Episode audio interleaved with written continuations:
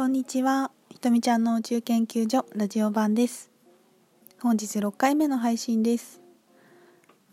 えー、皆さんいかがお過ごしでしょうか？明日は3月21日、春分の日ですね。もう日本はすっかり春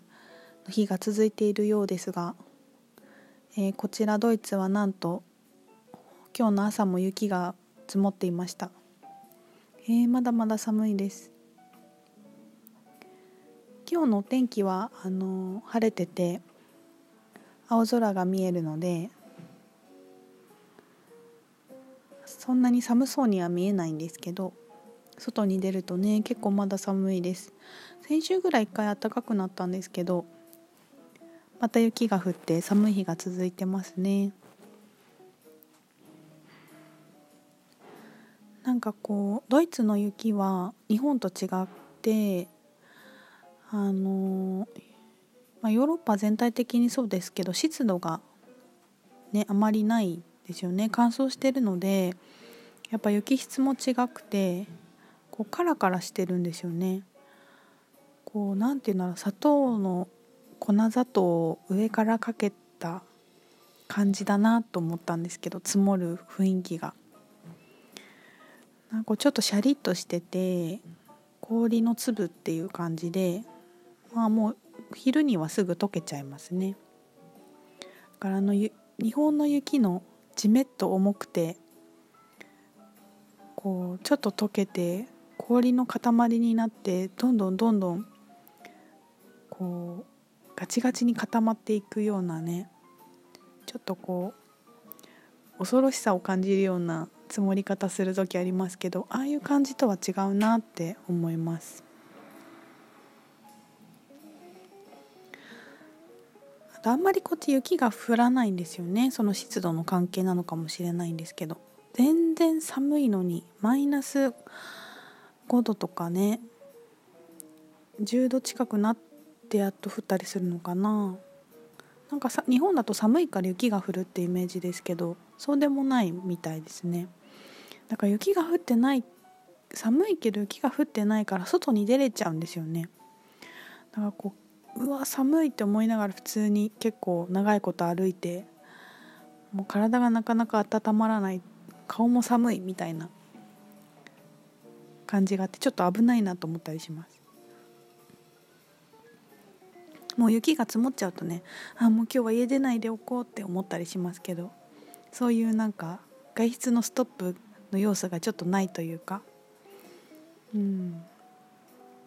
まあでもみんなきっとねお部屋があったかいんですよね、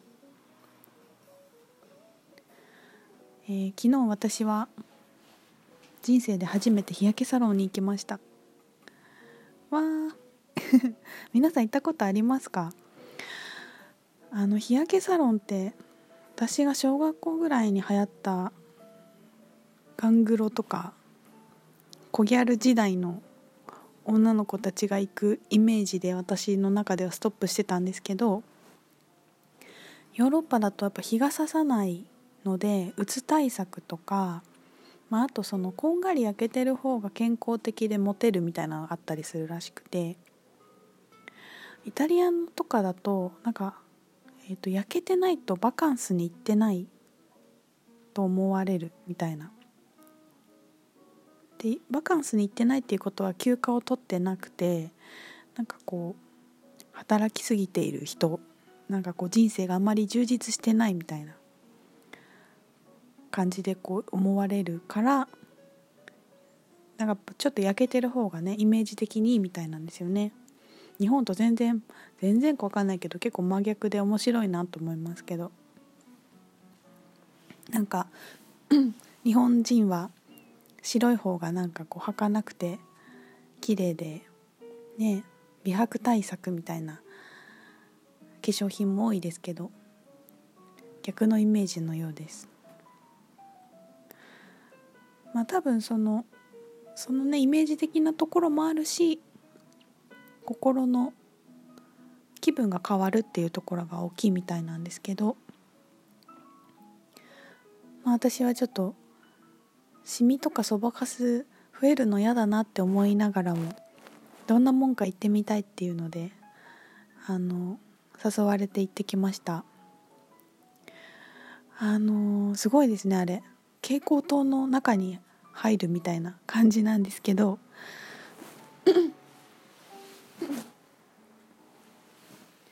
もうなんか電気の360度電気のマシンの中に入ってえーと時間も選べるんですけど大体15分から30分とかなのかな。私は一番短い15分コースで優しい光を選択して入ったんですけどなんかもうね見る見た目は結構体に悪そうなんでちょっとギョッとしたんですけど入ってみるとまあなんかじんわり暖かくなって眩しくてまあ最初だったんでね全然リラックスすることなくそわそわしてたら15分終わっちゃったんですけど。でも確かになんか気気持ちはちょっとこう楽になる。なんかこう日光浴した感じにはなりますね。雰囲気的に。でなんかこう体がやっぱ温まると行動しようという気持ちになるというかオンになる感じがあって。まあなんかそのみんなが割と気分がを上げるために行くっていうのはなんか分からんでもないなと思いました。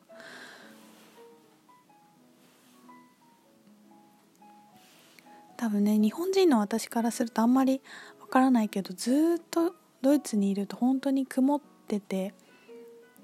ね地域にとよってはね本当に光が差さない場所もあるみたいなので結構こう大事な大事な問題というかね光を取り入れるっていうのがなんだろうなと思います。まああの皮膚がんの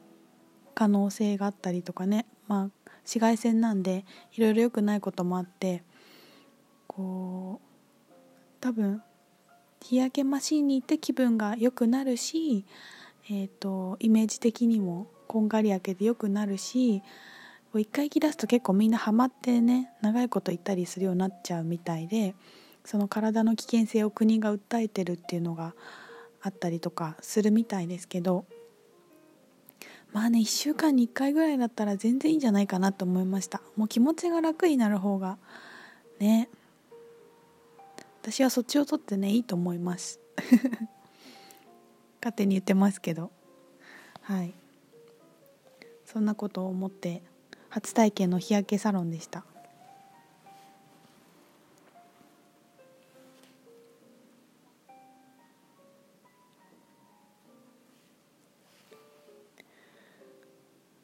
えー、最近思ったことが一つあってうんと問題を作らない。ちょっと急に話変わっちゃうんですけど。問題を作らないとか問題視しないとかいちいち不幸ぶらないっていうのがもう私の中ではですけどもうあとそれだけだなってこの間不意に思った時があったんですよね。やっぱ結構まあ女の人とかね特にそうかもしれないんですけど生理でがあったりとかバイオリズムがあってね気分も体もこう陰にの時期もはっきりしてるのででこう感情的になりやすいっていうのが女性性の女性のというよりね女性性のポイントだったりとかするのでまあこうなんか落ち込みやすいかったりする気がするんですよね。まあ男女限らずそうだと思いますけどそういう人いると思うんですけど私なんか結構こう数年前まで基本落ち込んでて気分があんまり良くないっていうのがノーマルだったんでやっぱ今でもちょっとこう気を抜いたりするとすぐ不幸ぶる癖があるなって気づいていちいち悲しんだりいちいち落ち込んだりあと周りの空気をこう吸いやすい。パートナーが落ち込んでるともう私も気分が上がらないとか。一緒にいる人が機嫌悪くなっちゃうと私も悪くなっちゃう。で自分の機嫌を自分で取れないんですよね。外側から何かすごいいいことがない限りハッピーになれなくて。でこう結局自分で勝手に問題を作ってもうなんとかせねばって思って一人迷路ゲームをしちゃうみたいなのが私の心のパターンなんですけど、まあ、だいぶ軽くなった方ですけどね。